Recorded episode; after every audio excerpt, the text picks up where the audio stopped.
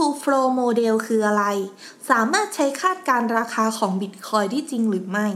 เราจะมาพูดคุยกันในพอดแคสต์ตอนนี้ค่ะ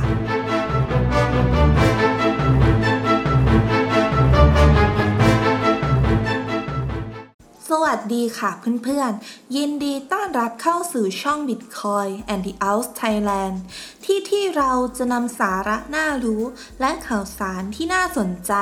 ในวงการ Bitcoin Cryptocurrency DeFi และ Blockchain มาพูดคุยกันนะคะ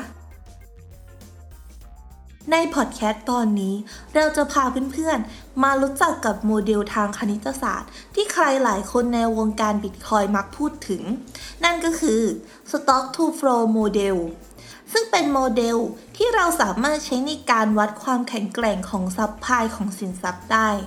ในการคำนวณตาม Stock to Flow Model เราจะคำนวณโดยการนำปริมาณของสินทรัพย์ ที่เรากำลังจะพิจารณาที่มีทั้งหมดในปัจจุบัน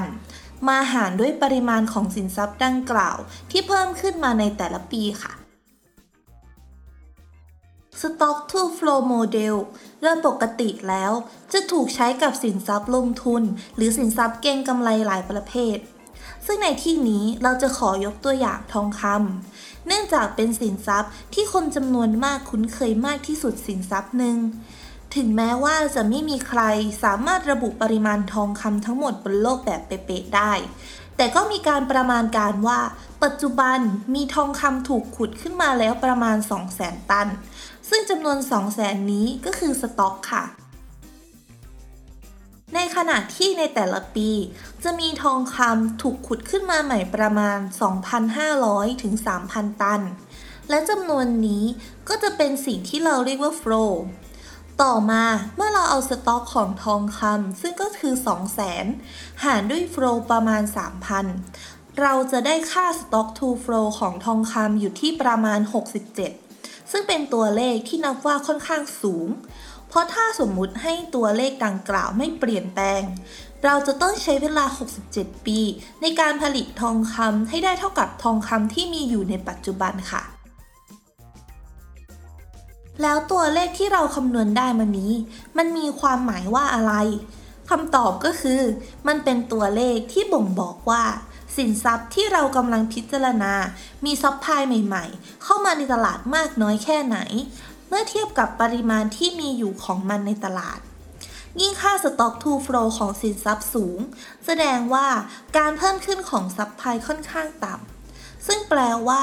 สินทรัพย์ดังกล่าว มีแนวโน้มที่จะขาดแคลนในอนาคตทำให้ตามทฤษฎีแล้ว สินทรัพย์ที่มีค่า Stock to Flow สูง ควรจะมีมูลค่าเพิ่มขึ้น ในสัดส่วนที่สูงกว่าสินทรัพย์ ที่มีค่า Stock to Flow ต่ำค่ะ โดยปกติแล้ว สินค้าอุปโภคบริโภค หรือสินค้าอุตสาหกรรม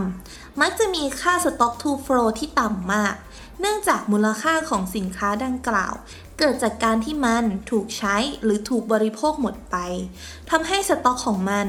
มักจะมีเพียงพอแค่สำหรับรองรับ demand ในตลาดเท่านั้นทำให้สินค้าเหล่านี้ไม่เหมาะที่จะเป็นสินทรัพย์เพื่อการลงทุนค่ะแล้วบิตคอยล่ะ มีค่า Stock to Flow เท่าไหร่ ก่อนหน้าที่จะมีการ Halving ในปี 2020 ค่า Stock to Flow ของบิตคอยอยู่ที่ประมาณ 25 ทำให้ในตอนนั้นบิตคอยมีความเป็นสินทรัพย์เก็งกำไรสูง แต่ในปัจจุบันค่า Stock to Flow ของบิตคอยอยู่ที่ประมาณ 50 และจะเพิ่มขึ้นอีกมากเมื่อมีการ Halving ครั้งต่อไป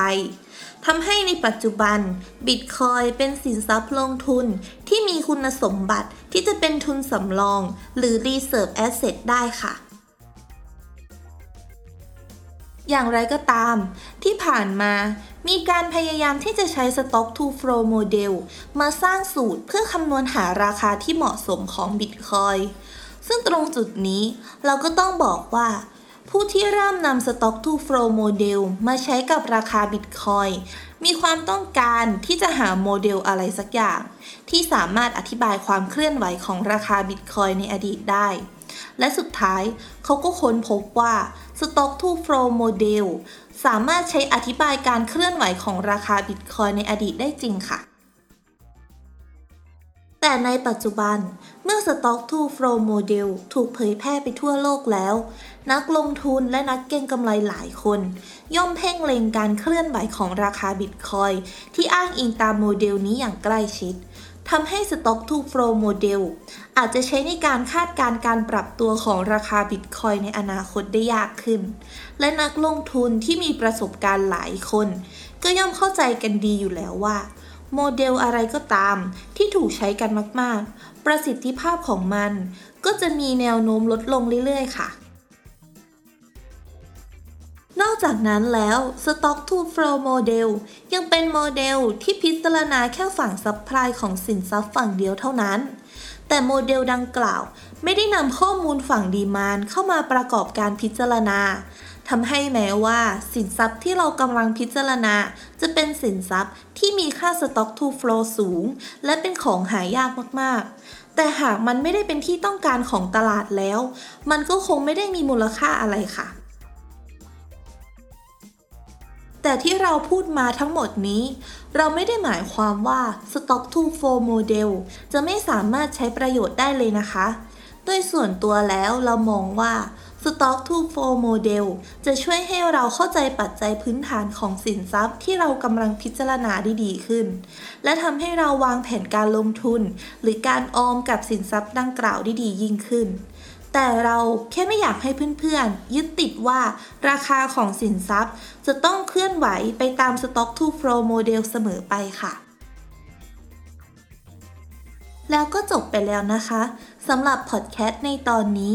เพื่อนๆฟังแล้วมีคำถามหรือมีความคิดเห็นใด ๆ สามารถคอมเมนต์มาพูดคุยกันได้เลยค่ะ